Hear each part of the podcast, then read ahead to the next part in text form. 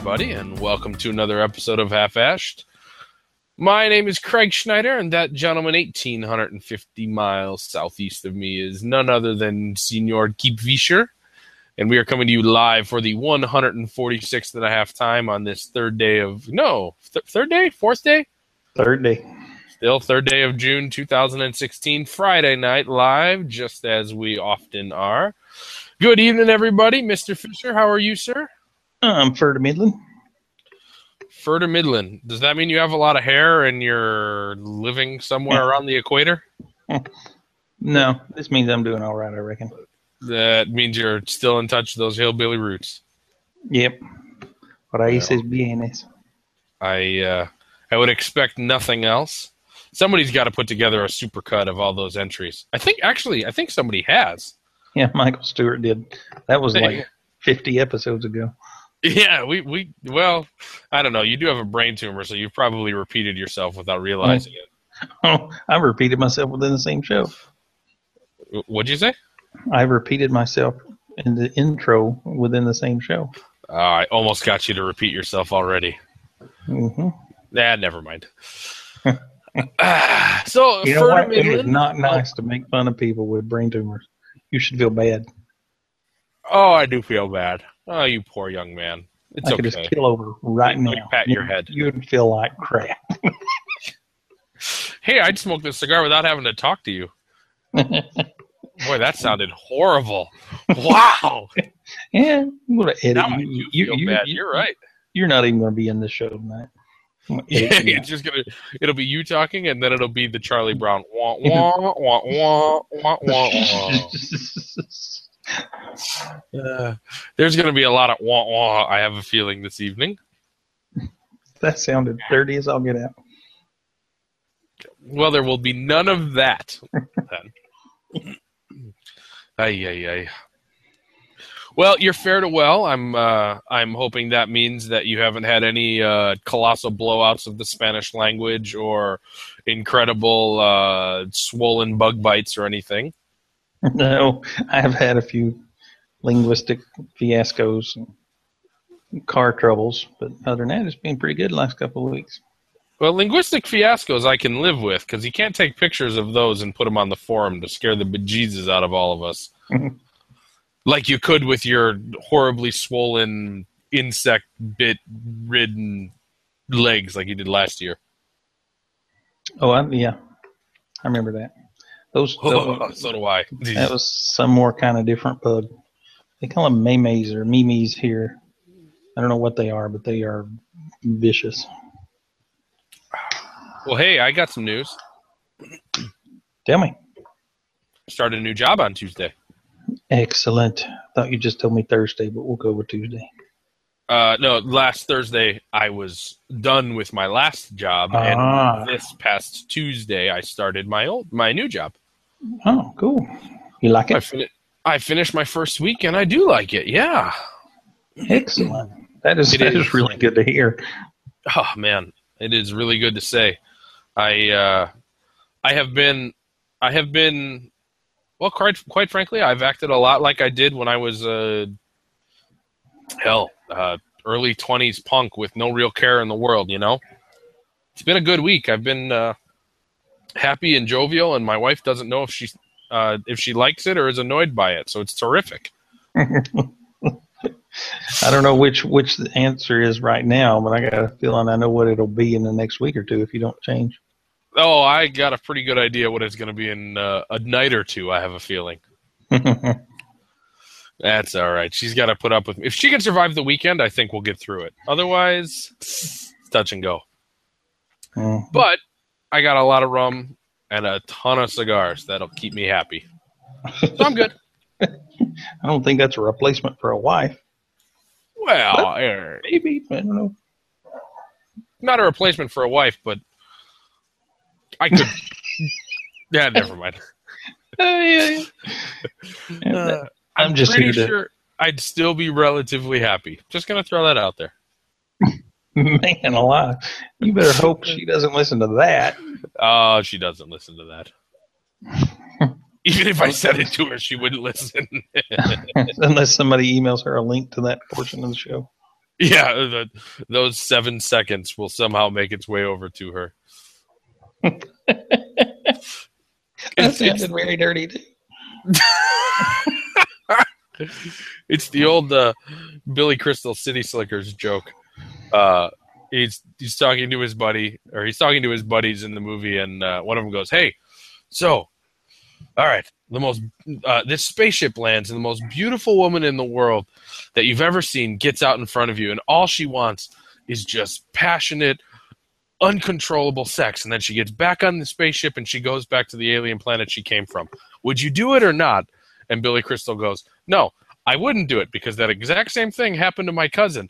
And his wife found out from the women at the beauty shop. They know everything and they'll always get back to her. it's that sort of a thing. They always find a way. Even if it's perfect, they'll always find a way to know. So you just don't do it and everybody's happy. Except me, I did do it. I said that horrible, horrible line, and she will find out, and I'll have to make myself a good companion out of the cigars. It's like Wilson from Castaway. I'll have that in cigars. Enjoy. Yeah, you got to stop letting me talk. No, I get a kick out of it. well, yes. Yeah, so uh, started a new job, fought off a summer cold, still fighting a summer cold. Uh, weather's been great. The garden's pretty well planted. I'm in terrific spirits, and I'm pretty healthy. So uh, that's me in a nutshell. The last couple weeks. How about yourself? I'm doing fantastic. School ended today for my kids. Christy's oh. got to keep going. She's got to work still for another week.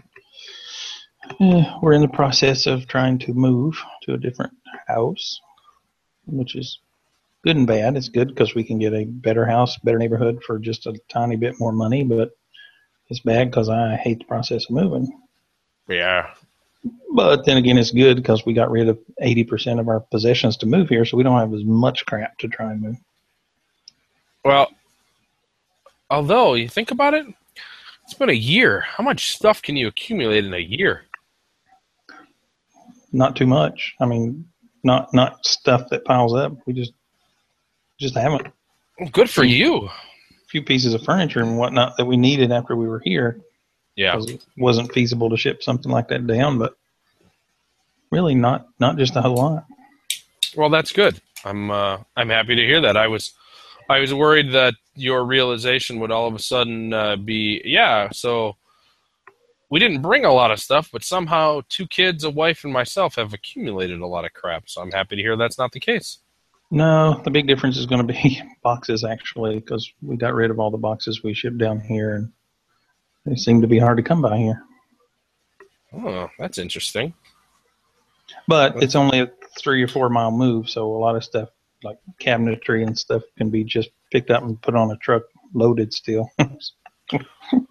you still have a truck, right? I have a pickup truck, uh, but we have friends with access to a box truck. It's gonna going to mm. take advantage of that. Well, very nice. Will you yeah. be uh, moving uh, still in Tamboril, or are you going to be somewhere oh, closer to downtown, or what? No, um, not any closer to downtown. Kind of around the same distance from downtown on the other side. Uh, closer to the school, actually. Oh, closer to my favorite cigar shop. That's helpful. And dangerous. Not really. I don't have that many opportunities to stop by there. Oh well, but when you do, it'll be an easier opportunity to have. Yeah. Well, good. So uh, when gas is four to six dollars a gallon, every mile counts, and we're, we'll be several miles closer to school, mm. which will make a big difference over a year's time. Oh, absolutely. Hmm will you guys be uh, moving in tandem with Jeff again and his family, or no? Nick. I'm sorry, Nick and Jeff stateside. Uh, yeah, Jeff's in Florida. Um, yes and no. They, they are looking for a place as well. Both our, our leases, leases, leases expire at the same time, and they're coming up. And we found out, like I said, we can get a more desirable place for not much more money, and it just makes sense rather than sign on for another year here. Oh yeah,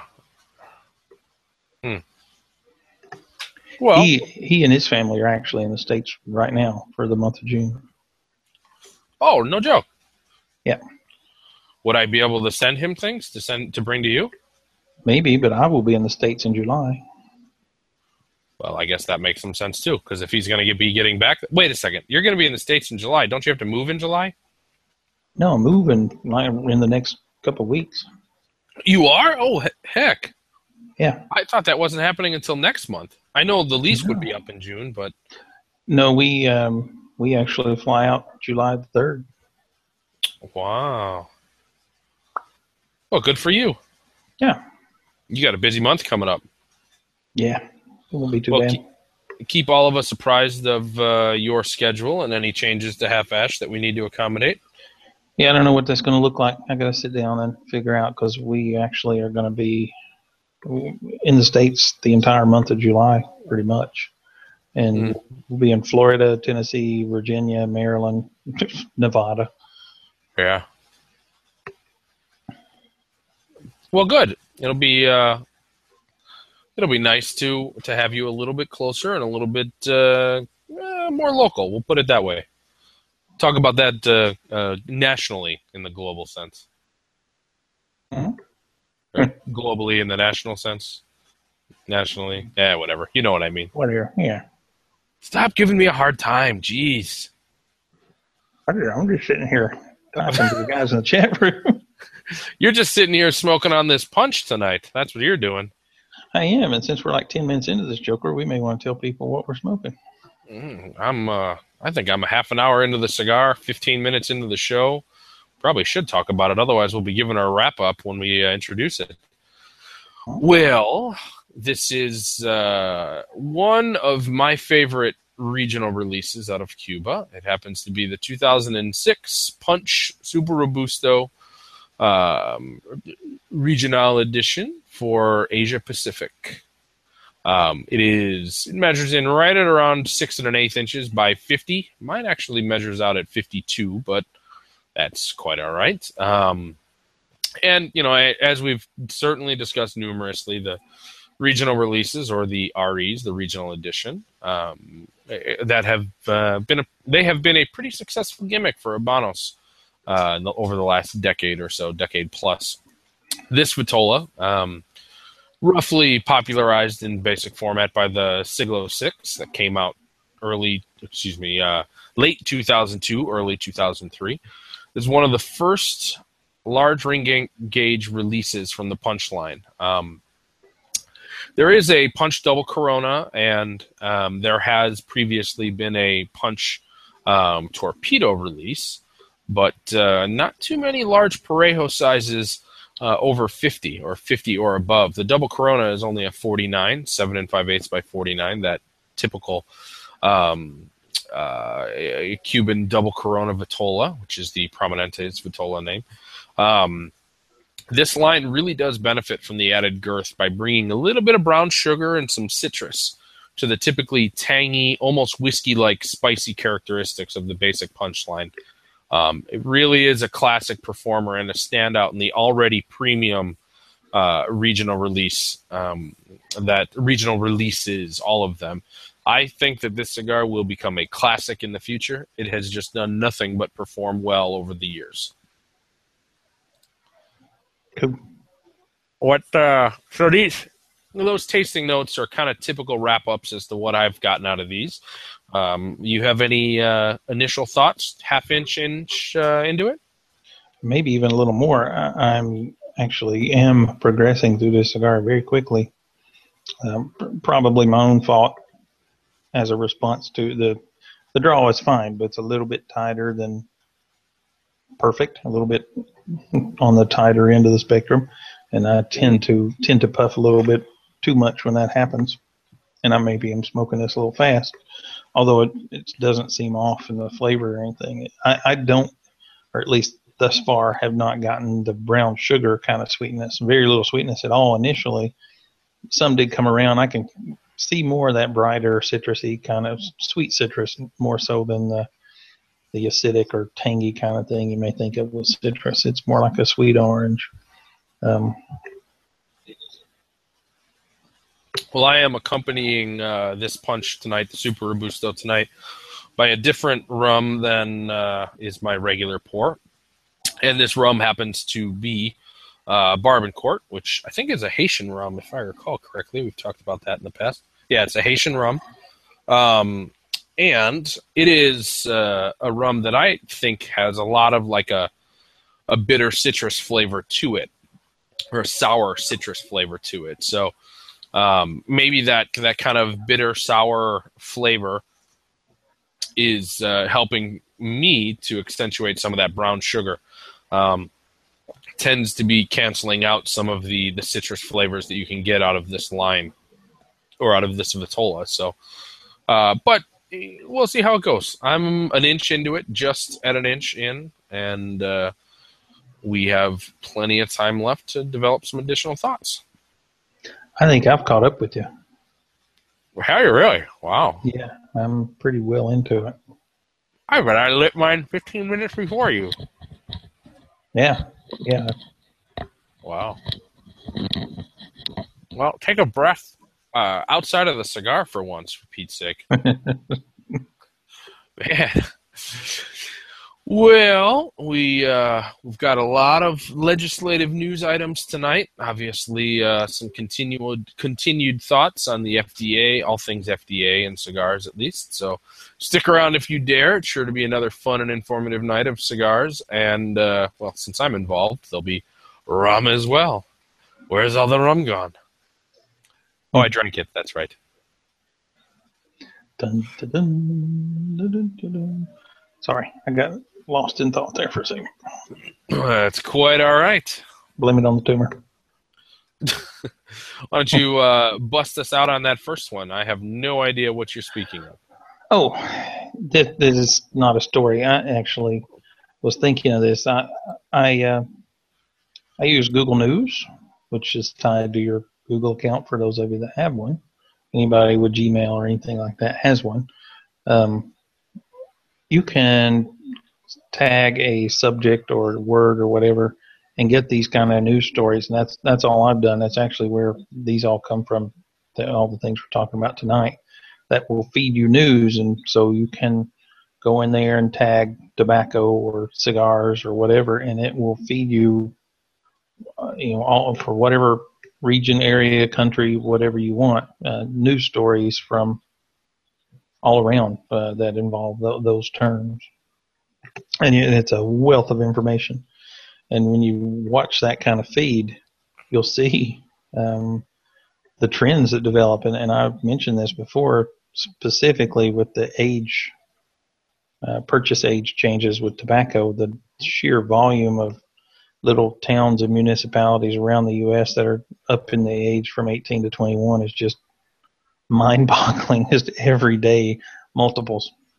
This town or this city passed a new uh, code that, that changes that, or or states even, I guess, change that ups the age.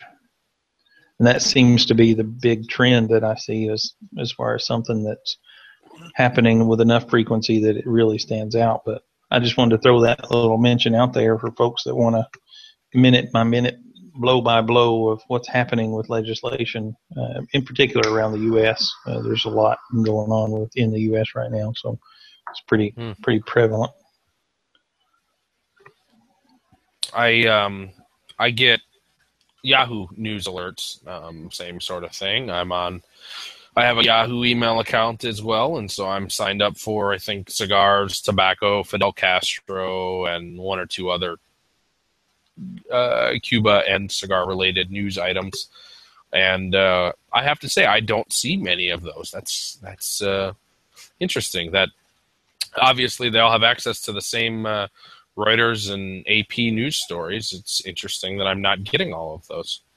I think it's because Yahoo they're um, they're probably searching uh, 1998 for the news items. that's, that's, a, that's a very good point. uh, yeah, uh, it's kind of not. I've made the same joke twice, and people that weren't listening before the show don't know that. Oh, we weren't recording when I said that the first time. I don't believe the, we were. the email. No. Anywho, how about we jump into a few of these because some of them may end up being a little longer than expected. Uh, let's see. What all has happened since the last episode? The big news. It was once again May 31st is now an annual worldwide global celebration of World No Tobacco Day, sponsored and brought to you by the World Health Organization and the United Nations. And I mentioned in the notes that I celebrated this year and did my part. I had a couple of cigars that this planet needed needed to be rid of, and so I took care of those in a series of small fires and celebrated World No Tobacco Day. Rid the humidor of that scourge. And uh, this year, the emphasis or the the um, the thing that was being pushed a little more strongly than it has in the past, maybe, although it's been around for several years. Um, the the UN was taking advantage of the uh, I don't even know what to call it. It's not a holiday, an observation, I guess, to uh, advocate for plain packaging laws worldwide. And we've seen these in Australia. It's it's on the on the floor on the docket, if not in actually in law yet in the UK. I don't recall where they stand with that. And I know Canada has similar things in the works. It's a current battle going on up there right now, and I imagine it's going to come to the U.S. very soon. Um, those of you who aren't familiar, we, we talked about this a couple years ago now in Australia uh, with the what was going on. There were a number of lawsuits that spawned out of it. I think they've all fizzled or or been shot down in the time since. But basically, it it eliminates uh, the ability for cigar makers, in particular, to put their logos and pictures and ads and whatnot on their boxes, and forces a uniform uh, drab box. Usually, it's black and white, or, or I think some countries are olive and black. Uh, it was just basically a green box with black text on it that tells you the the year, make, and model, and not much else uh, of the cigars inside. And um, Australia, I believe, was the first place that kind of went down this path, and, and much of the rest of the world's following it. It it eliminates the uh, the artwork and the the, the uh, characteristic packaging that everybody's used to with cigars, in particular. And um, there are some exceptions to this, like some countries require graphic images of diseased lungs and tumors and whatnot on the boxes as well. But uh, yum these laws once they come into play, uh, and, this is a quote from an article from UN.org uh, that the the established standard that these these laws are written from to uh, to meet uh, globally. It's a global standard. Uh, entail restricting or prohibiting the use of logos, colors, brand images, or any promotional information other than the brand and product names displayed in a standard color and font. They you know, specify color and typeface even, which is I don't get it all. I, no, no, don't get crazy with any fancy letters. Um, but the, the thinking, the the impetus behind this is the UN and powers that be in the World Health Organization believe or assert that this this plain packaging lowers the demand for the product, which supports the ultimate goal of the elimination from the marketplace of, of pinching off the the tobacco industry, so to speak. And like I mentioned, I'll, I'll put a, a link to this article in the, the notes this week uh, from UN.org. It claims so far, and with 34 months history in Australia, it claims they claim to have reduced the number of smokers by 100,000, which is a pretty significant shift. Uh, but the thing that jumped out at me is in recent days, I read multiple articles with claims that you know teenage smoking rates and the number of new people indoctrinated into smoking is, is are at all time highs, all time highs, and, and but at the same time they're having this as reducing the number of smokers by 100,000, which is a a measurable difference. And I just it strikes me as peculiar to play both sides of that that fence. Um, uh, I lost my place here. The uh, this same article had a, ended with a quote from uh, the World Health Organization Director General. I believe her name was Dr. Chan. Uh, she said, On this World No Tobacco Day, we're telling the world to get ready for even more comprehensive tobacco control. So it's not a it's not a secret, and you know, in the U.S. anyway, we're kind of seeing some of these things come to fruition that we've talked about so long that maybe a lot of folks had, you know, complacent may be a strong word, but a lot of folks had not really gotten involved until it actually happened. You know, then now everybody's puckered up and scared to death over something we've been talking about for six years and should have known was coming. Um, but Canada, you're next up on the block with the plain packaging anyway, and, and the U.S. is probably right behind. And, and uh, in all honesty, it's not. It's one of those things you got to decide where you're giving an inch or, or taking them and allowing a mile to be taken. I could care less what kind of packaging the cigars come in. You know, you can't smoke a box, or at least they lit for nothing. it, it, you know, where where's that line that okay, this we're gonna just forego this and let the the I don't even know what I'm, the what's the thing I'm trying to think of. Let something fall where it may. what's that saying? Uh, let it go. Let whatever happened, happen. And, you know, just say, I could care less what kind of packaging you put on it because we have much bigger fish to fry in the U.S. right now than what kind of boxes cigars come. Or well, is this something that you hang on to and say, well, I'm not going to give this because if I give this, then you're going to automatically try to get that. Well, we've got we've got uh, two news items from now. We have a slightly related uh, topic in regard to uh, it being an expression of speech, packaging being an expression of speech. We'll talk a little bit about that related to global premium cigars uh, later on. But I, I think another topic worthy of discussing here is something, and, and I don't mean to to call you out on this as being combative or it, me being combative towards you, but I don't know. I, I guess I, seem to have heard you, or maybe I've perceived hearing you as being someone who is kind of a fan of new funky packaging bands um, kind of an aura that comes with a release and, maybe I'm, I'm i know i'm putting words in your mouth but i'm trying to do so based on how I've understood what you've talked about in the past. I mean, don't you feel that you know, if you if you just see a plain gray, you know, non-dyed box around a box of cigars, something that is um, very omnipresent. It's all over the place. Every manufacturer's box looks the same. A new box isn't any different from an old box, so on and so forth. Um, couldn't that potentially make it much more difficult for you to seek out or be aware of what that cigar is and have a therefore have a desire to reach for it? I mean, I, I, I can get your point that you don't smoke the box and you understand that, but it seems to me that even on these airwaves, you've impressed upon us that you do kind of get caught up in that at least a little bit. I, I, I do, but I'll just put a couple of little additional notes there. I'm a sucker for packaging. One time, it absolutely I I dig sure totally get you whatever, and I'll buy it once, and if it's a good cigar, I'm happy, and if it's not, then I'm probably not going to buy it again.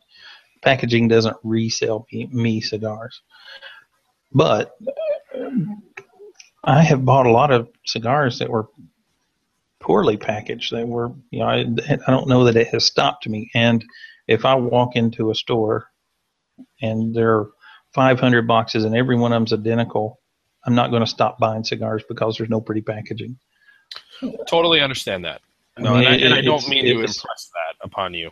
And, and, and what I'm saying is, yeah, packaging can sell me a cigar that first time, but a lack of packaging is not going to make me quit smoking cigars, and especially if every one of them is packaged identically.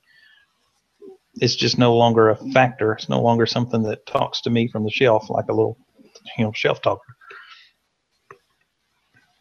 Well, and I guess it would be logical to to think that you know, okay, if you can't go up there and see the pretty box with LED lights and neon paint, that you're not going to reach for it. You know, I, I mean, I understand that that that's just how it is today, but in two years, it it well, two years and a month, you'll do it a different way. You know, you'll you'll find another way to to realize what cigars uh, you want to go out and try. I mean, it's not as if this would make it impossible, but I, I think the the fact of the matter here is that again, something we talked about on our last show. There's no real leadership amongst cigar consumers, manufacturers, and advocates. Do we, as as cigar consumers, want to stand behind this mentality that hey, fine, you can have that, but allow us to have our cigars? Do we do we say something along those lines, or do we stand pat and not give in at all? What is the proper way for us to unify and and stand up for ourselves?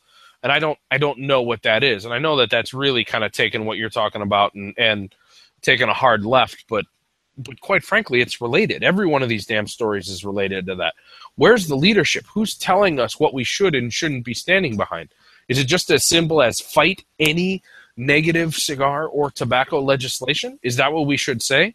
Is that realistic? Is that is that not just realistic? Is that uh, I don't want to say an educated perspective, but is that the wisest perspective? Do we have to have the mentality that we are the not just the underdog, but we are the extreme underdog, and what would be in our best interest is to concentrate on one fight and go after that solely?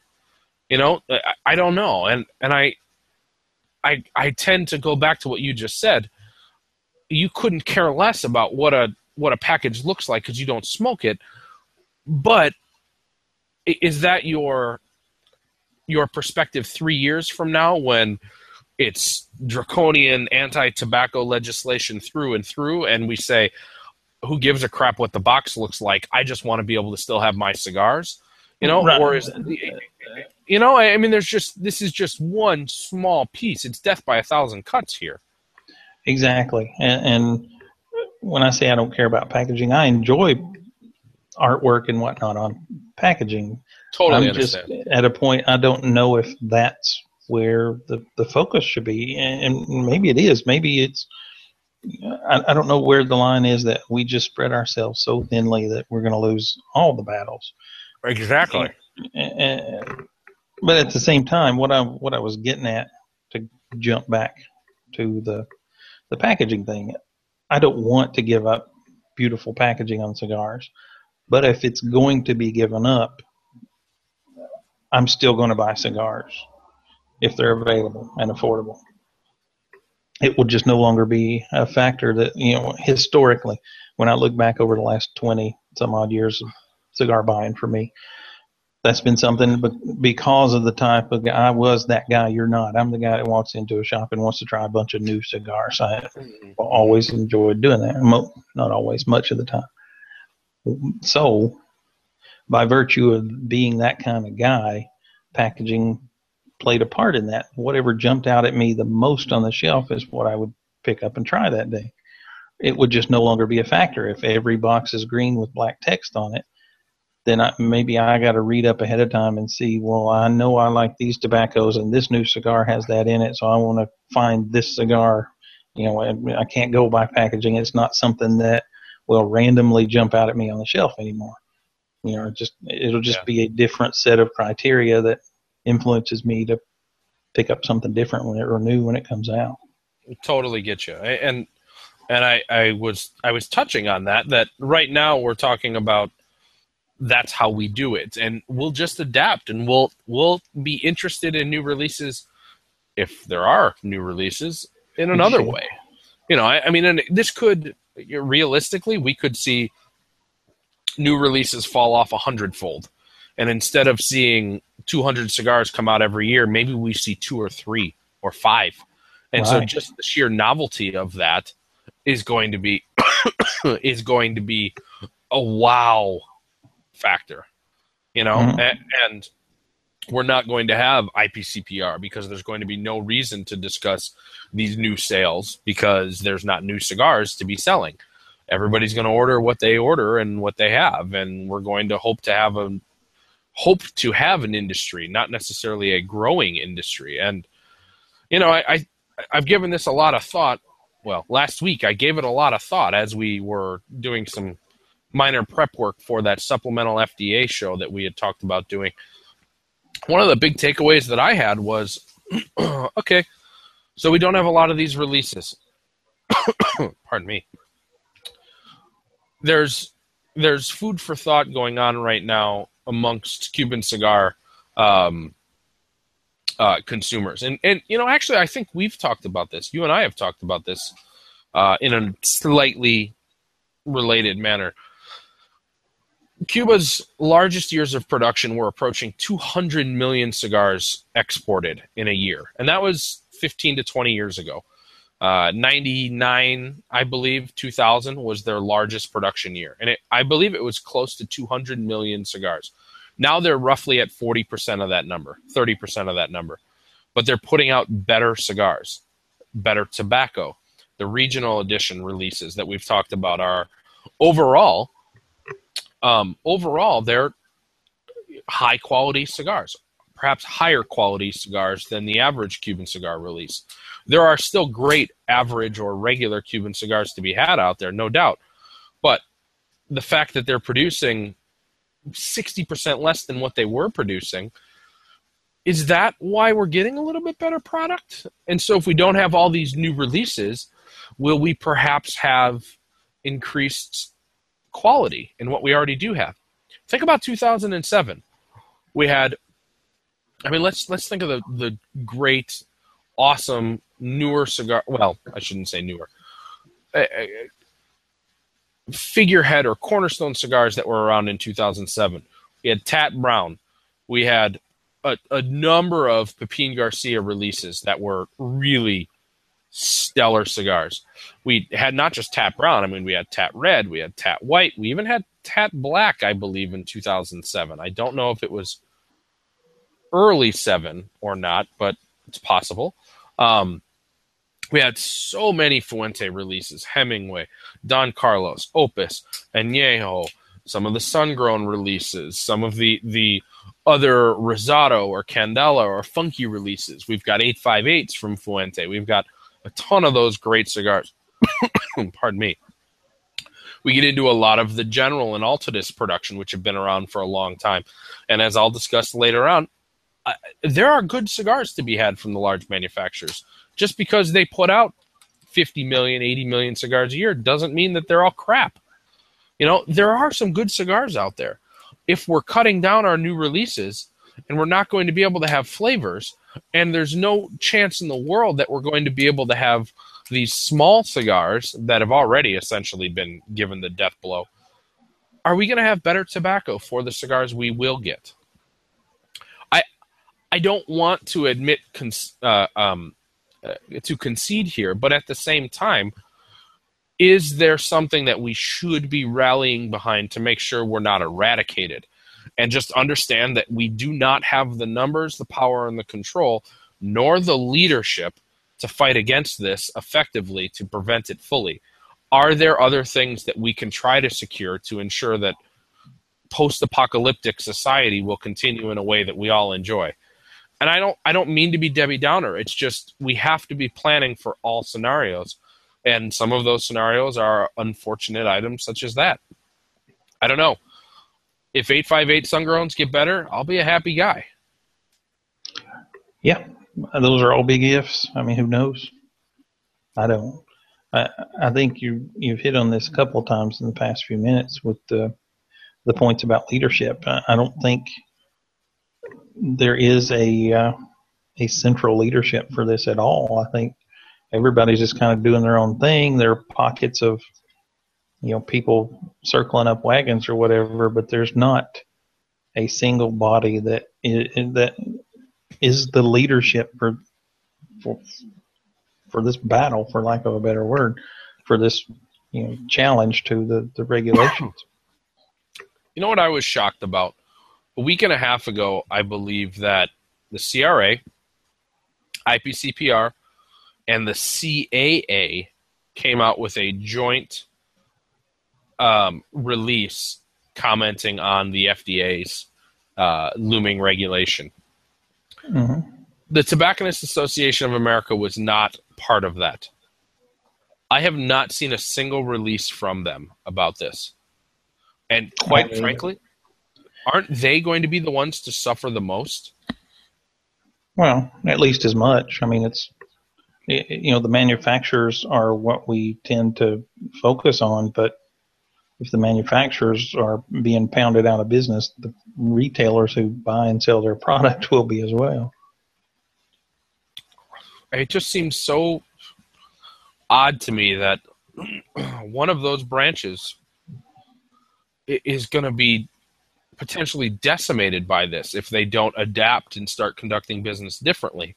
If this regulation, or should this regulation be well, fully realized, and the TAA, for all the talk that we do about it and we see about it and the special releases every year and uh, whatnot, it's still a very and Granted, the retailers that are in TAA tend to be big retailers. They tend to be guys that have a chain rather than a single store.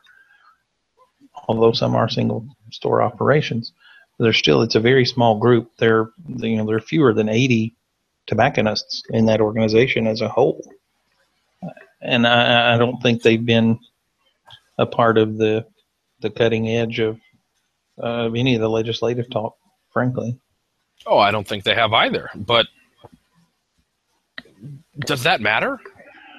I mean, you know, if you're if you're a, a, a small band of uh, of rebels and you're going to be put to death, don't you still stand up for yourself? Well, I mean, you would think you're not an army.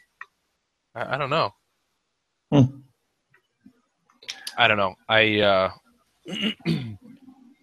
oh, I've got a cough coming on talk amongst yourself. Hold on. One. Well, going back to uh, your other comments with the leadership and a comment that Edmund has made in the chat room uh, with resources in particular, there's no central place that resources are being put or made available and in no body of body of leadership that that has taken the reins to kind of even put that together, at least not publicly. I don't know what's going on behind the scenes. I keep being told and, and reading that many things are being done behind the scenes, but I don't know what that means. Um, but the, you know, aside from there not being a body, a group, a, a leadership uh, group of folks that that have taken leadership if everybody does their own thing and fights little battles all over the place, I think in general those battles are going to be lost. And for too long, everybody's gone through their own resources that are allocated, and they're just gone. There's there's no.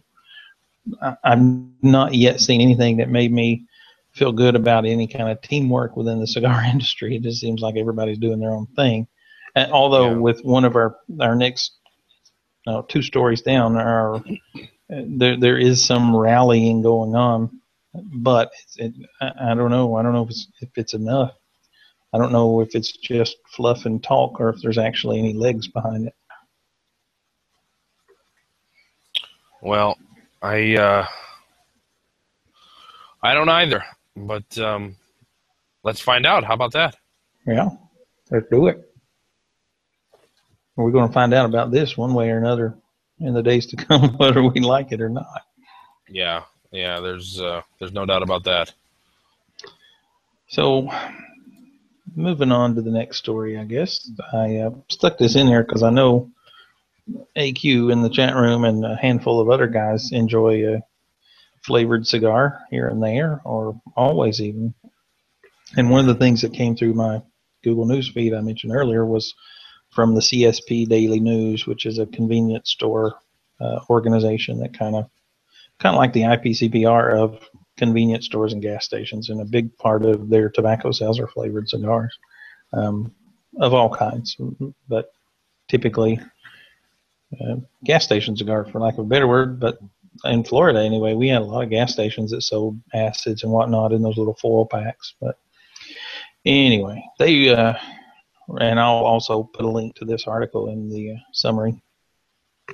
But they they mentioned that uh, up until the very end, that there was language in these FDA regs that would have been a death nail just about for flavored cigars. Uh, that essentially would have given them a, a tiny little window for post 2007 products, which would have included all the vaping products. 99% of that entire industry came along after 2007. Um, but it lumped them in with tobacco products as well as you know some of the acids and whatnot. It would have given them uh, what essentially equated to a 90 day time frame to try and get either approval or prove substantial equivalence to some pre-existing product before that time. Um, and that was stricken in the end um, and pulled out of the language before the actual rigs hit the ground running. Um, but in replacement of that, there was a, a phrase in the in there that said that their long-term goal, which long-term now is getting to be pretty short-term, uh, is to eliminate characterizing flavors in all cigars, including cigarillos and and little cigars. Which means if you if you're a fan of the flavored cigars, they are coming for you guys first. but these are seen as something that appeals to the youth and you know and whatnot. So those are really in the forefront of the sights of these laws, and that that's more or less just a, a forewarning for those of you who like those. So, I hate flavored cigars. Can okay. Just drop that out there? I absolutely do not. I shouldn't say support. I I will not stand idly by as people try to kill flavored cigars. Right. Because why or right? No, I said right. I I think that this is just it's an abomination that we would just try to essentially destroy or eradicate that market. It doesn't it doesn't make any sense that that someone who enjoys premium cigars can't look at this and see that this is just a stepping stone towards premium cigars because there's really no difference. Cigars have flavor. They taste like certain things. It has been it has been discussed since the start of time that consumables, premium consumables, spirits, cheese, fermented product, um, uh, cigars or tobacco, wine, all of those things have discernible flavors that people try to get out of them. They are not added flavors. I understand completely. I understand that flavored cigars have added components to them. But what about fortified wines? What about mulled wines?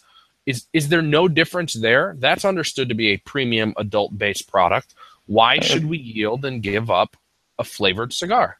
Or wine coolers or hard cider or anything. Exactly. Exactly this is this is a slippery slope. It's setting a precedent, and there's been so many damn slippery slopes over the last couple of years. It's this is nothing different.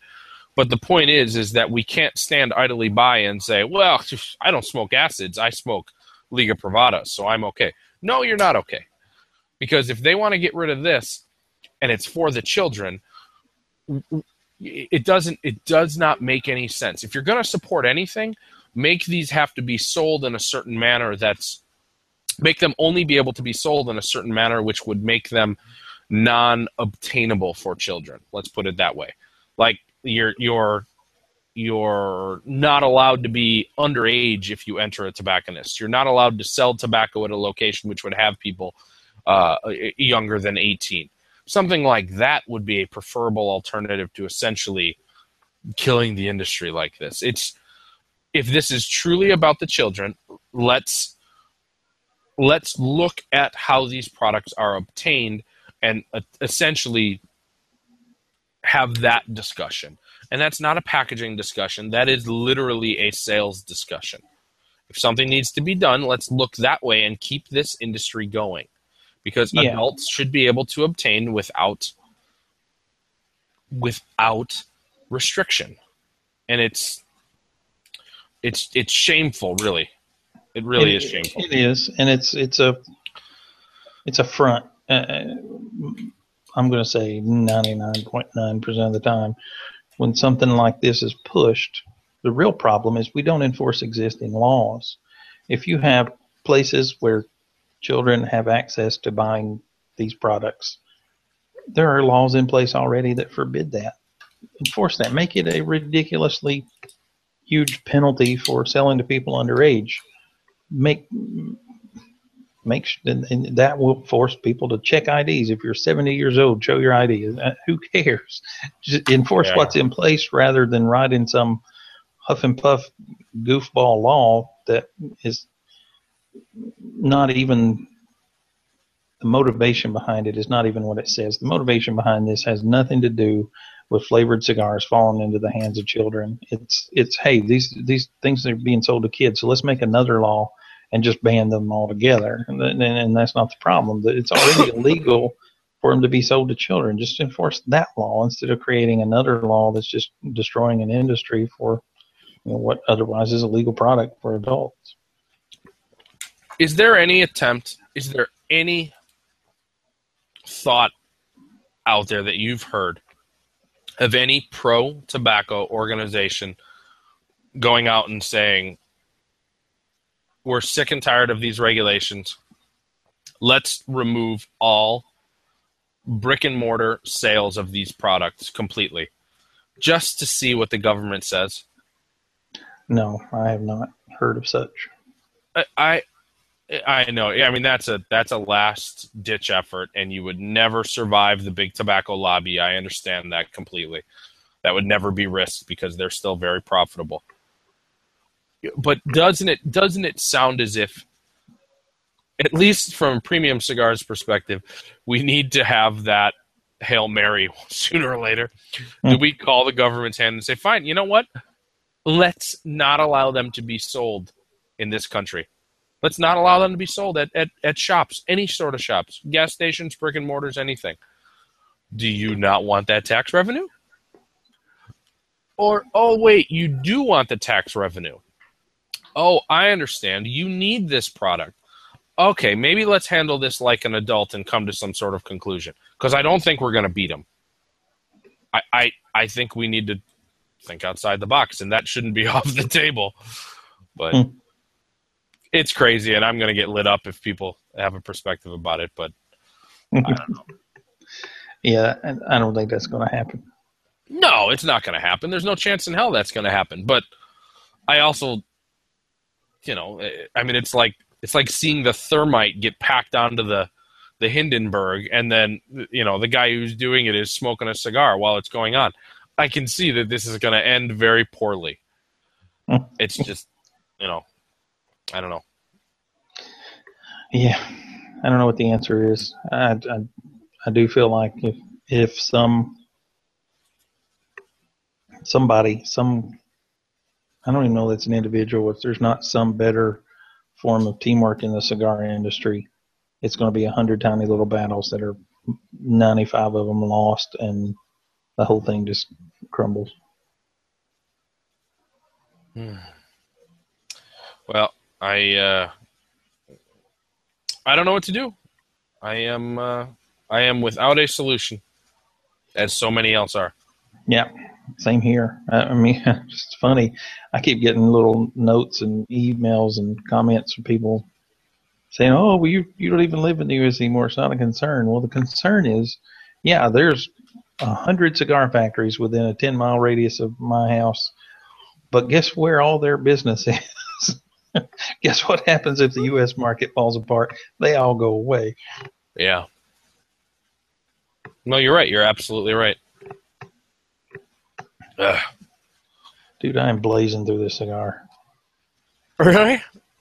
it's not it's not turned there's no harshness nothing that tells me from the flavor that i'm over puffing the cigar but i'm way into it I have three and a half inches left. What do you have?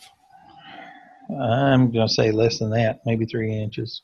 I don't I don't have the ruler out anymore.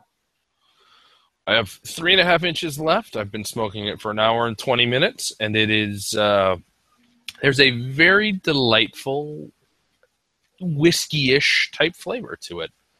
I I really like that. Hmm. I mine the um, citrusy kind of flavors mostly gone away.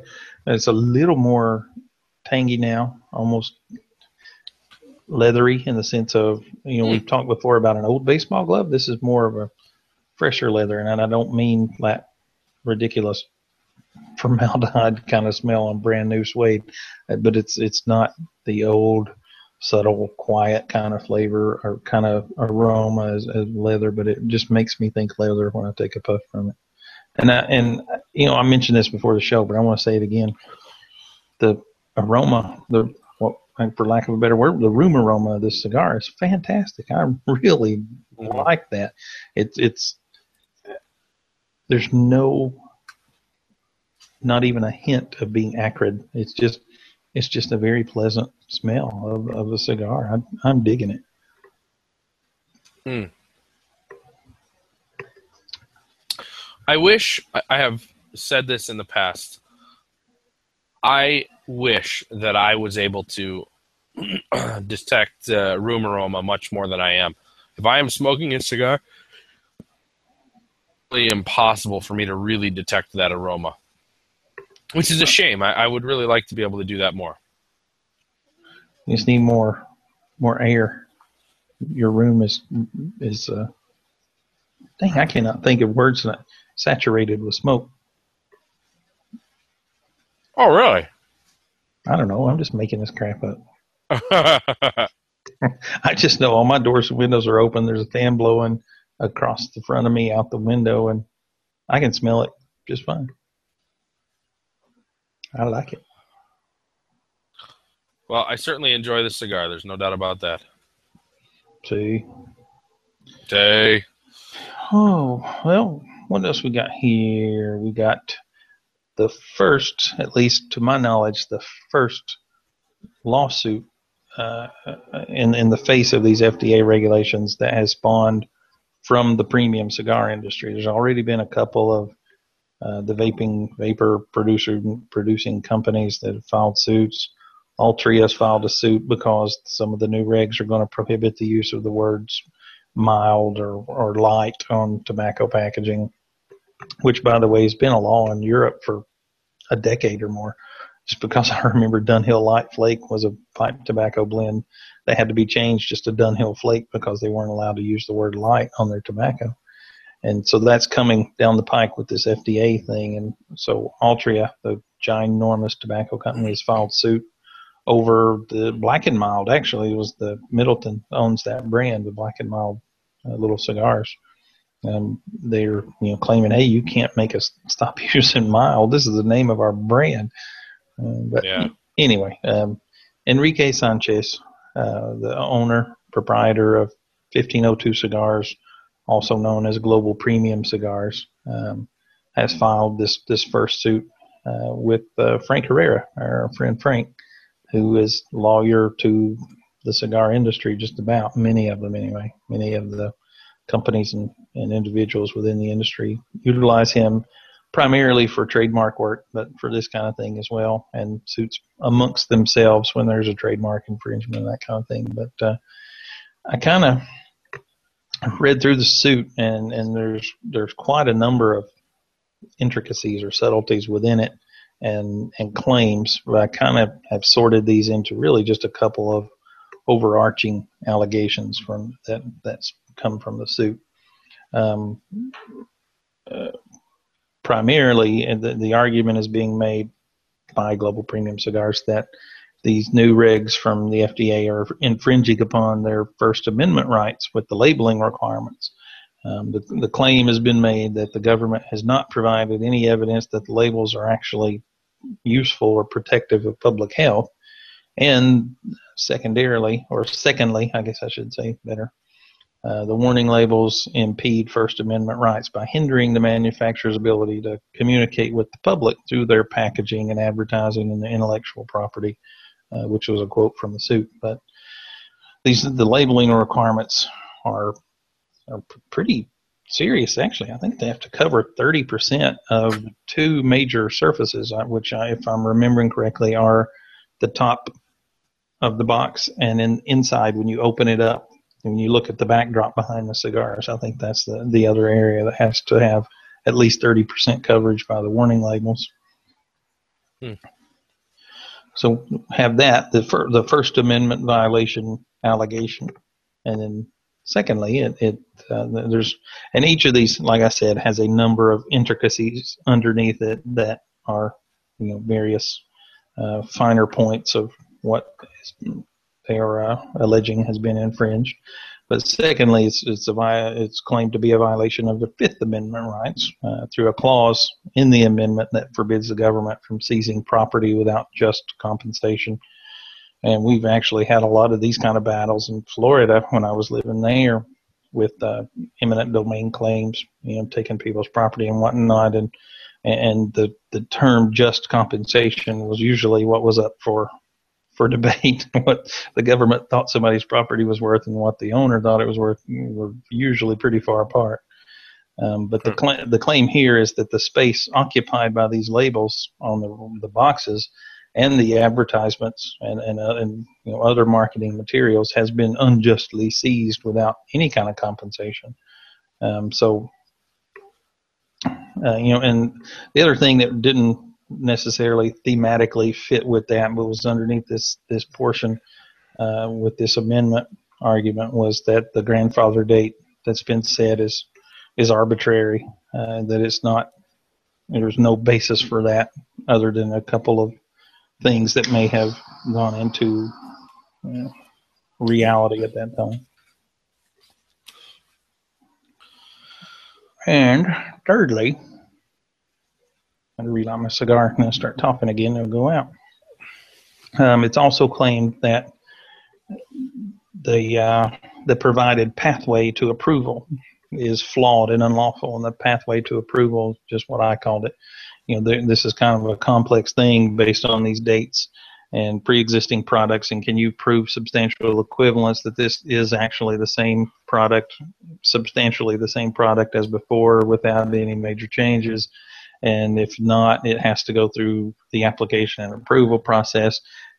If it was post February of 2007 until August 5th or 8th of this year, uh, then it has a certain time frame to do it. And if it's not on the market by that August date, then it has to go through the approval process before it can even be introduced to the market.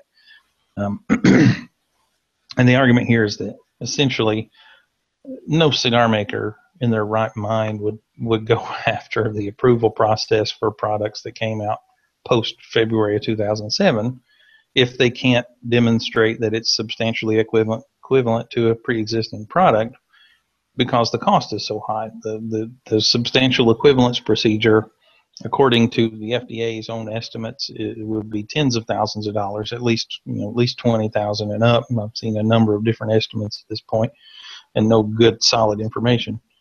While the alternative of bringing an entirely new product in with the testing and application and the user fees could be hundreds of thousands of dollars. So what he's what he's saying here is that if somebody has a product put in the market after February of 2007,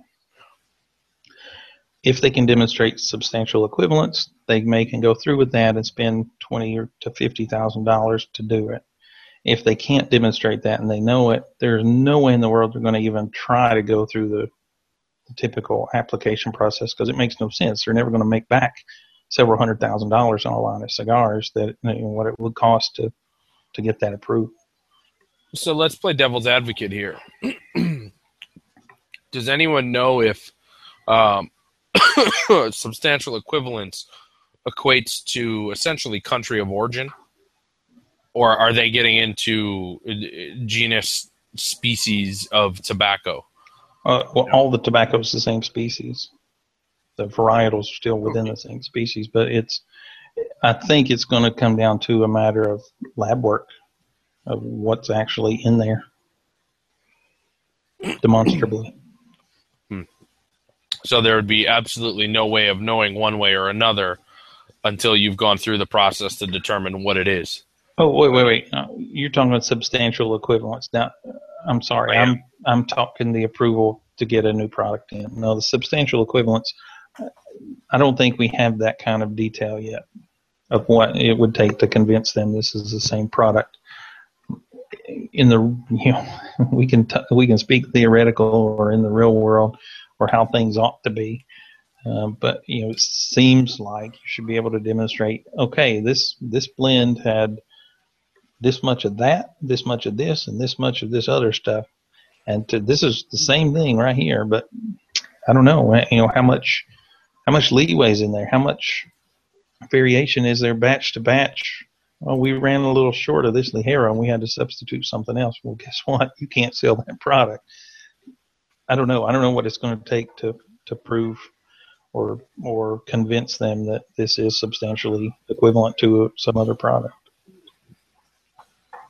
I'm uh, with so many others. I'm very interested in that. I mean, I wonder if there's, I don't know. I wonder if there is uh, a delineated threshold of where that that line is. You know, I wonder if there's been that line in the sand of uh, of what is actually the determining factor of no, you have one extra variable. You are allowed 16 variables of uh, of difference between these two products, and you have 17, so it needs to go through the full testing. That'll be an extra two hundred thousand dollars. Thank you. You know, like I, I, I wonder how that has been conveyed.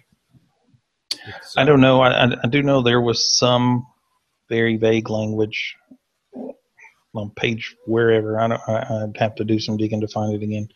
That allowed for things like crop changes and adjustments to blends, but it was it seemed to be very intentionally vague on what would be allowable or not allowable or not, and left it up to somebody's discretion down the road. I read something along the lines of crop variation year to year um, as well. I, I I understand that. What I, I guess my main question is is how are they literally qualifying these differences? If tobacco is the same species and the different varietals, it's, obviously it's the same species, but it's variations upon that species. How is that variation determined? I, I don't know. You know, is uh, uh, is there a substantial difference genealogically between Jalapa tobacco and Estelian tobacco? I I don't know if there's been a microbiologist who has determined that for the FDA yet. So they can disseminate that to us how we would know, or the manufacturers. Right. I and, just have not seen that answer. I, I haven't either. I don't think that answer exists today. And what the heck happens? Say it's say it is like you first mentioned a country of origin, uh, which I don't believe in any sense would be the case. But whatever happens, they have a drought, so the tobacco composition is very different that year than the others. Or some volcano went off, we got a fresh load of ash on top of everything. That changed yeah. the final product. Uh, there's so much variation that's just unaccountable for. I, I don't know. I don't know how how in the world they plan on managing that. I don't know how you do. It has to be a qualitative thing rather than a quantitative. Yeah. And and do you want a biologist with the FDA making a call? What is uh, uh, in your best interest or in the smoker's best interest? I don't. No, absolutely not. I mean, and you can make a cigar that in a lab may look very similar and not taste the same. Oh, look at vintages of wine for Pete's sake. Yeah. Exactly. Well, you want to hit this last story real quick? Yeah, this is more or less just a PSA more than anything yeah. else. There was uh, a, a, FDA put out a webinar last week, and I, I think IPCPR did kind of a follow up to it. But in that, there were a few, several things that actually came up and questions about what could be done or not. But one of the things that's kind of made the rounds within the cigar industry anyway is is with the samples, the prohibition on samples. When we already knew that if your local cigar rep is hanging out in the shop one afternoon and you're there, he's not going to be allowed to give you a free sample of a cigar anymore, nor will your retailer, the guy, the shop owner, nobody like that. Um, but apparently, and at least informally and not on paper in black and white, so maybe subject to change. But the interpretation right now is that, which is funny, the people who created the regulation have to come up with an interpretation for it. because these are the people that should know exactly what the intent was, but now they got to figure out how to interpret what they've written. And yeah. Anyway, I'm getting carried away going back to my past days working with other agencies. Ludicrous.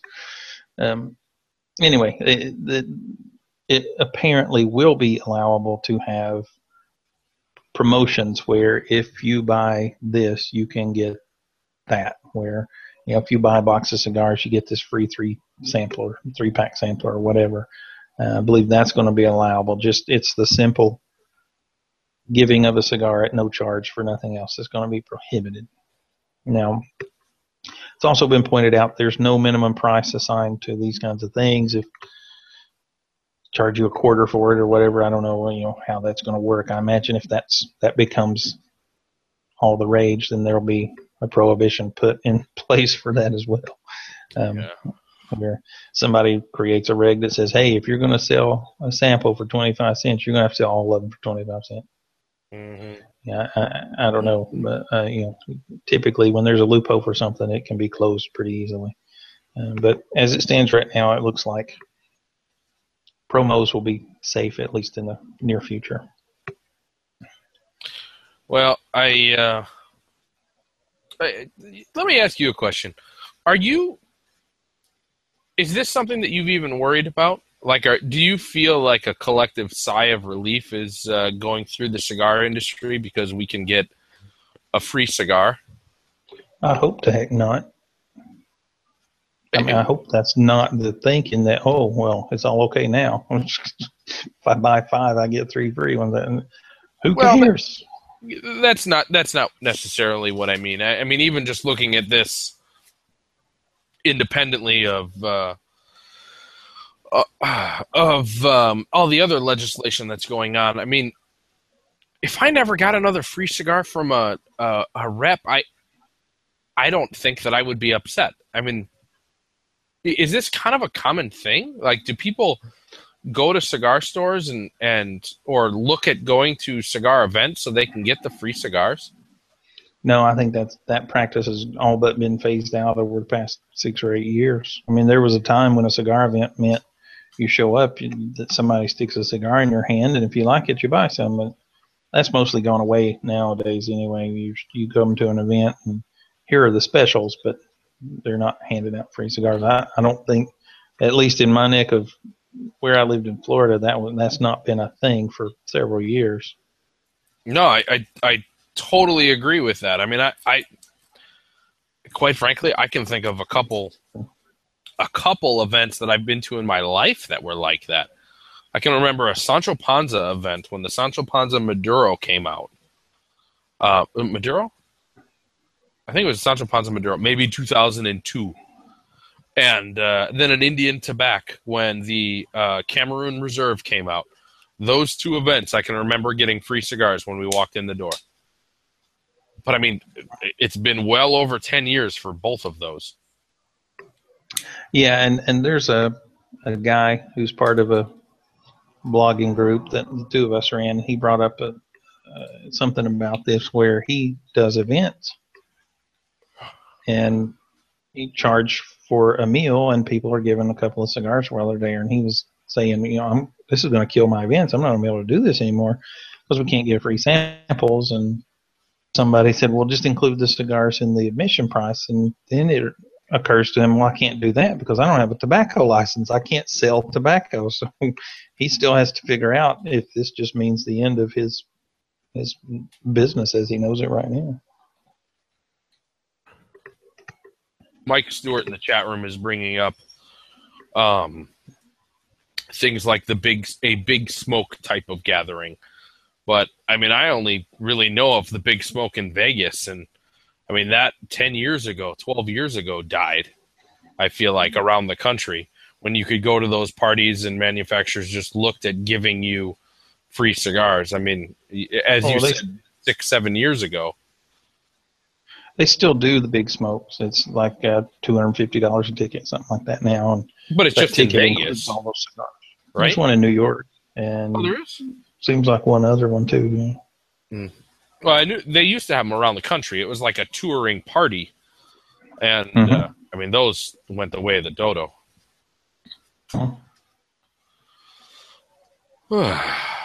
Big smoke is in New York, as Edmund says. I thought it was Vegas, but okay, either way. I, I think it's both. Mm. Well,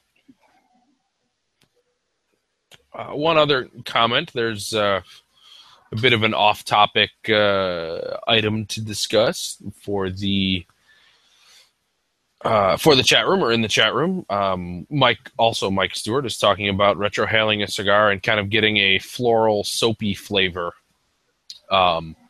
and there's been some discussion about that being potentially tied to San Andres tobacco. And in my experiences, it is absolutely not tied to San Andres. Now, maybe that's a flavor that some people get from that varietal or that region, but uh, I have had that uh, in very, very, very many cigars from all over the world. Um, a lot of Cuban cigars have gone through that. I can think of very specific examples. Um, in fact, on this show, we were smoking those Bolivar regional releases earlier this year, um, and we actually postponed the German. I think it was no, it was the French uh, release, uh, the Bolivar Libertadores, um, for that reason. Because when I had smoked them preliminarily, they had a an extremely soapy floral flavor uh, that came through in spades, and so that's why we pushed it off. That flavor can quite often be attributed to a, a transition the tobacco is going through. So just a just a side note to address some of the chat room comments that uh, are going on. Back to regularly scheduled programming. well, I think that's the end of the legislative news tonight. And moving right along to what we've been smoking. I see you got a couple on here. I, I don't have much of anything on here this time. Well, I uh, I have one cigar from earlier today when I tested out the good old palate to see if we could even do the show tonight and then another one from uh, pretty much the day after our last show. About 13 smoke free days here. Uh, the oldest one, or the one that I smoked longest ago, is a 2006 Partagas Serie du Connoisseur number one. Um, and this is this is kind of a, a a box that I don't really share with other people, if that's a way to put it. I don't have too many cigars that I keep all for myself, but this was a box that I did. Um, Partagas cigars are great cigars. We've talked about them a lot. Partagas Serie D number four, Partagas Lusitania, um, Partagas P2, uh, Torpedo. All these cigars from are from Cuba, and they are very well known, very well respected classics, uh, and modern classics for some of them. Um, well, the Serie du Connoisseur is essentially the Partagas line, but with all the fluff taken away. They're all thin, long, just they're a series of cigars for connoisseurs. There's no other way to put it. You're going to smoke that cigar and have it be what you're concentrating on. It's not a cigar that you have on the golf course, barely paying attention to it is a cigar that demands your attention. And I, I bought a box in early 2007, um, and it was uh, fresh at the time. It was from mid 2006, June of 2006, and it was kind of uh, a little boring, not necessarily uh, bad, but certainly not a good cigar. And I smoked those over the years, one every month or two, every couple months. Um, well, for the last 10 years or so. And I have to say, I think this was cigar number 23 out of that box, and I finally got a good one. Much of the box really was a letdown, but this cigar was not. It was full, it was rich, it was sweet, spicy flavored all through and through, and everything that a Partagas should be. And it's it's always interesting to me when you have nearly every cigar in a box that's average, and then all of a sudden, at you know, when you got one or two left, you finally get a gem. I I just am always left with that unanswerable question. Did all these cigars just need 10 years of box time? Or was this really the only cigar that had high quality tobacco in it? You know, uh, it's it's like that old uh, Tootsie Pop commercial with the animated owl. The world may never know. You know, I, I just I just wish I knew.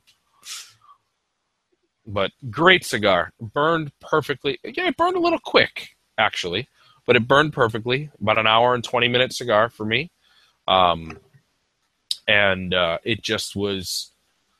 It was terrific. It almost was a little too full if I had to have a complaint, I would say that it, it got to the point where I needed to have a drink, a, a sip of water with every puff because it was just palate coating. There's no other way to put it. Hmm. But good stick, man. Well, so, I know you smoked a few cigars. Do you want to talk about the one that uh, you were enamored with? Yeah, that's the only one I made note here. I, I uh, as opposed to the days when a cigar shop could have been in my agenda any and sometimes every day of the week. I only get by the, the local shop here maybe once every two or three weeks these days. But I uh, picked up uh, Ramon Allones this week, and I I'm not the Vitola Meister that you are, but it was it was a robusto kind of size. Um, I don't know what they call them. It's a true robusto. It's called the Super Select. I'm sorry, especially selected. There you go. That's what it was. Um, and I've had a couple of these in the past and, and enjoy them immensely. That's why I got one this time. But this one was very different in its presentation and its flavor. Um, it, and I sent you a little text while I was smoking it, or maybe right after smoking it, I guess, that um, how uncharacteristic it was. It was, I was gra- trying to grasp words and I said malted barley, but what I really meant was peat. When I remember when we go through the distilleries, when we went through the distilleries in Scotland, the, the aroma of peat, where they were, you know, they they malt the barley, let it start to, you know, get ready to sprout, and then they roast it over these peat fires to stop that process because it will devour all the sugar in the grain if you don't stop it. So they roast it to kill it, to kill the, so it doesn't sprout a leaf, which would ruin the entire batch of malt. But that those peat fires, you can smell them throughout the countryside, and it's just not something that I normally experience in a cigar. But man, if I could reproduce that every time, I don't know that I would buy too many other different kinds of cigars. It was so good. I uh, I actually think I said this line a couple uh, weeks ago on a show, but our website says that I've had 50 perfect cigars in my life, or something like 50 perfect cigars, and I'm always searching for the 51st.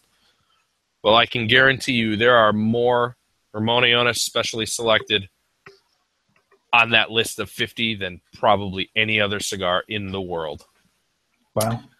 They are classics classics. Yeah, this this would be one for me. I mean, it was phenomenal. Loved it. I wish they were all that way. Mm-hmm. You know, even why this one was any different. I mean, this came with the same box as the other two or three I've had. Well, aging. I mean, it's it's well the beautiful you know, side of it. The box sitting on the same place as the shelf. I I have not had possession of it, so it may be they've sold a ton. This is, maybe everyone's been out of a different box. I don't know. I pick them up out of a box in the same place. Hmm. Well, I am absolutely someone who subscribes to the theory that you know what a, a good cigar really doesn't matter about the blend. If you get a cigar that is on that is just brimming with flavor it, it, I I really don't know if blend matters. I, I don't know if, you know, like I I'll give you an example. I typically don't like Upmann cigars. Generally, don't. There's a kind of a generic clean tobacco flavor that isn't really. I don't know. It, it isn't really enjoyable to me. I'm not gonna, you know, blow chunks or anything, but I just don't ever find it to be great. Well, I have had a, a series of Upmann number twos, which is the torpedo, that are some of the more memorable experiences I've ever had with a cigar.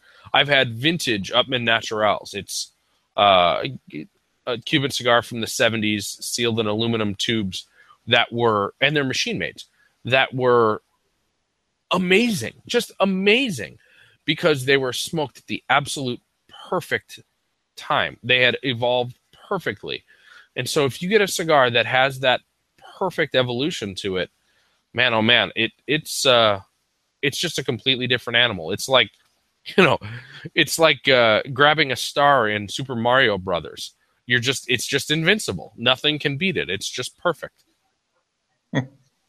you know, I, I'm that frou frou guy that can attribute many things to how good a cigar is, including your, your mood, your environment, all these things. But it was just another run of the mill day. There was nothing spectacular about my state of mind or the environment, the setting, nothing. It's just a fantastic cigar.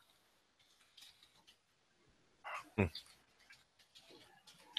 The uh, only other thing I've had new was um, a little brand I know absolutely nothing about. I got two of these cigars and Bob McDuffie specials is what I'll call them. It was Flor de Pinar, and so I will withhold much comment uh, until I've smoked the second one. But to be honest, the first one didn't didn't wow me, and wasn't the first cigar of the day. So that's why I'm a little bit leery about saying too much about it. But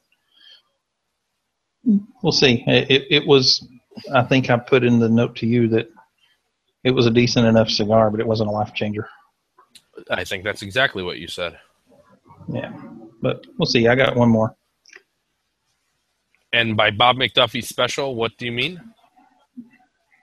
He hated cigars with the word "floor" in them. Oh. Oh, okay, that's what you mean. Yes, yes, he did. Yeah, Flor Day or Flor Del, and uh, what was the other one? I don't remember he had a number of things he didn't like. He did, yeah. Uh, what God bless him. Well, I uh, I have another interesting cigar. Um, let me get to my notes. This is uh, speaking of Bob McDuffie. This is uh, well, it's a value cigar. It's not something that uh, I've talked about a ton on the show, and it's not really anything that's limited or difficult to find. It is the Punch London Club. Um, these cigars were, I believe, an unbanded back in 2010, 2009 on Dogwatch that um, I was lucky enough to be a part of. I don't know if you were. For some reason, I think you may have also been Kip. No, I wasn't even watching Dogwatch that far back. Really? Wow. Well, I don't think. You know what's the sad thing too? Uh, in a slightly related note, I don't. I don't think you can find the old dog watches online anymore. I think Bob took them all down. Yeah, they've been gone for months. Yeah, oh, I, yeah, if not longer than that. I seem to remember I looked a while ago. Yeah, he uh, he kept them up for a long time, but hosting space costs money, so I yeah. assume he just let it lapse. Yeah, it's a shame. Yeah. That uh, has a place in podcast lore, quite frankly, not just cigar lore. Absolutely. Um, well, um, so this uh, uh, Punch London Club is it's one of those cigars that really kind of prompted me to have the the I don't know if it's the discussion, but just to essentially bring up the descriptor and essentially coin the phrase new school Nicaraguan flavor. Um, these lunch clubs are very reminiscent to almost a um, a I don't think it's so much Pepin. I think it's much more uh, Dion Giolito with Illusione. That flavor profile. There's something that's in line that kind of cements this idea of of a newer blending style. And I don't know how long these lines have been available for. I don't know if this is something that essentially is just my way of classifying the the profile, but um, it there's nothing scientific to it. But these cigars taste like kind of the the flavor profiles that have emerged in the last 10 12 years out of Nicaragua. They're terrific. They're absolutely terrific. Sweet, not overly strong. Now, I will say that I have seven of these little bad boys. Um, and they're a little harsh right now. I'm going to give them uh, six months or so to, to, to simmer down a bit, but they're just great cigars. They're they're. I'm finding myself having a difficult time continuing to talk about them because of the colors and modifications you're making to my notes on the computer. But uh, right now I have bright pink highlighting with italicized yellow underlined bold uh, words on the notes for the lunch club. you were Anyways, saying London Club and then Lunch Club. I didn't know which one it was. I'm sorry. They're London Club. Uh, if I put Lunch Club in there, I apologize. They are London Club. Um, You're so easy. I, well, I'm looking at that going, huh, Kip's highlighting. I wonder if I spelled something wrong. Huh, Kip's highlighting. I wonder if he's going to give me a note. Huh, Kip is becoming a 1980s Cyndi Lauper fan with his color and font preferences. What is going on?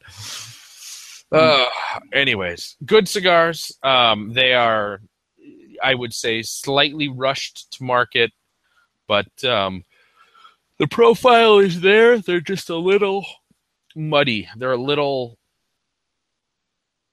not muddled. They're just dirty. They need a little bit of time to settle down, I'd say. Great sticks. Cool. Yes, uh, I don't think I ever smoked that one. I definitely was not uh, a part of Dog Watch that far back. That was before my time. Mm. Well, you're allowed. So, we've been recording for uh, well over an hour and a half. What do you say we we save this next letter here that we've got? Um, yeah. And I um, actually have one additional listener email that is not put in here uh, for next show. It was a bit of a topic. Cool. I like it. It ain't, it ain't like this legislative business going to go away in the next two weeks. No, sir. No, sir. And uh, the listener email is, is a very interesting one uh, regarding all the FDA regulation, the uh, this on the legislative side of those regulations um, relating to a uh, Congresswoman's response to the CRA's um, form letters. So that'll be an interesting one to talk about. I look forward to it. Yeah, same here. Well, you got any more comments about this here cigar? Well, I uh, I let her go out earlier, so I apologize for that. I am going to light it back up and try to enjoy the last two inches or so that I've got here. Um, I'm interested to hear uh, what your thoughts are. Well, I am down now to inch and a half, maybe no more than that. Oh. Um, and it's still a good cigar. I, the, the only thing that's changed that could even be construed as negative is it's getting a little hot um, but the strange thing is, it's not hot to touch. I mean, I can hold it right on the burn line, no problem, no burn. Uh, but the smoke itself is hot. It's it's it's hot on the palate. Um, but flavor is still there. The sweetness is dissipated almost entirely. Uh, the the brightness, the the citrus, which was really sweet, that got a little more tangy as time went on, has really um, been reined in a notch or two. Uh, it's, it's still there, but it's not as prominent. Definitely not as bright. And I'm that guy that uses stupid descriptors, but it's not a bright flavor. But it's still very enjoyable. I'm digging it. I'm going to till it's uncomfortable. Well, I completely agree with you about this no longer being bright. That is, I would not have picked up on it, but when you when you say that, there's no doubt in my mind that that is exactly the right way of describing it. It is just no longer bright. It's a little. I never really got the leather flavor or aroma that you've talked about, um, but I will say that that I've had kind of a uh, a savory characteristic that's been there and continues to be. Um, it's a little. Uh, let me let me. Me take another puff here real quick. Shall I hum? No, no, I've I've taken the puff. It's still kind of a, a sweet, spicy flavor. Um, I it's not overly sweet. Don't get me wrong, but it has a baking spice intensity to it that I I wouldn't necessarily equate to being baking spice sweet, but baking spice as in kind of the aroma of nutmeg, perhaps, where it's it's just slightly sharper. It's slightly associated with something a little sweeter. It's not hot spice like cinnamon or kind of a, a little bit of a funk like cloves or allspice. I think it's it's a bit more like nutmeg to me in uh, how the flavor comes across. Um, and it's interesting. I, I, I like it at this point. It has definitely transitioned from the second third to the final third out of the kind of tangy whiskey flavor that I had discussed uh, or that I had brought up. Um, and uh, the brown sugar is all but gone. So I, I like it. Um, I still find it to be very enjoyable. And uh, save for a few uh, minor palate, I don't know, uh, disruptions that I don't necessarily think were the cigar's fault. I plan on smoking this uh, through and through a bit more. Excelente. Mm-hmm. Well, I reckon we're about ready to wrap this one up. Yes, uh, I think so as well. Well, folks, as always, we certainly appreciate you tuning in. And if you come back next time for episode 146, we'll be smoking the Ezra Zion Burnt Ends, uh, which is one of the cigars that spun out of uh, right about the time I moved, actually last late last spring 2015, uh, late spring, early summer. they developed a model as part of their business of releasing little pieces of batches of cigars that were produced for one reason or another, whatever, and they didn't have enough for a full line, and they started selling these direct to market themselves, direct to the consumer and I ordered a few of them. Actually, a, a few different blends that they put out, and, and, and they range anywhere from 200 to a thousand cigars in a run. I think the burn ends was a thousand. Um, and uh, this was actually the one that I enjoyed the most from the ones that I tried at the time. And uh, we'll see how they are at a year later because I haven't smoked one since. So I don't think I have anyway. I, I think these the only ones I had left are still in there for the show. Hmm. So that'll be in a couple of weeks. We invite you to come back and join us again. And uh, in the meantime, we'd love to hear from you. If you want to email us at craig at halfashed.com or kip at halfashed.com.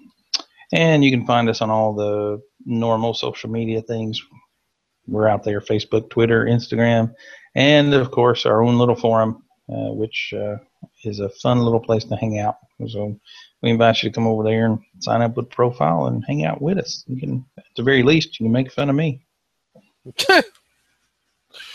well, I uh, I didn't have uh, a dedication prior to tonight's recording, but as we've progressed on and as we've talked, I, I think that it just has become a little obvious that uh, a gentleman by the name of Enrique Sanchez uh, needs to get a little bit more props from me. Needs to get a little bit more props from all of us. Uh, he, as we have previously discussed, is the owner of the brand 1502 and the overall uh, organization of Global Premium Cigars. He has brought a, uh, a lawsuit up with the FDA, as we had mentioned about an hour ago. And though I don't necessarily know if this is the the be all and end all, the fix that we're all looking for, I think that it's a direction. I think that it's leadership. And I think that it's something that we should stand behind, if for no other reason other than a united front and support for a brother amongst the leaf. Uh, to let him know that there are those of us behind what he's done who knew nothing of it prior to it being discussed, who now stand tall with him shoulder to shoulder and uh, offer up our services. If there's anything that we can do, I would imagine I speak for Kip in saying that if if a half ash can be a hand, we'd care to lend it. And we would feel honored to lend it because this is something that we're passionate about and that we truly care for. So, to Mr. Sanchez, this one goes out to you. And all of you who have shared this evening with us, I want to say once again, as always, in the words of our great mentor, Mr. Dale Roush, good night, everybody, and thanks for listening.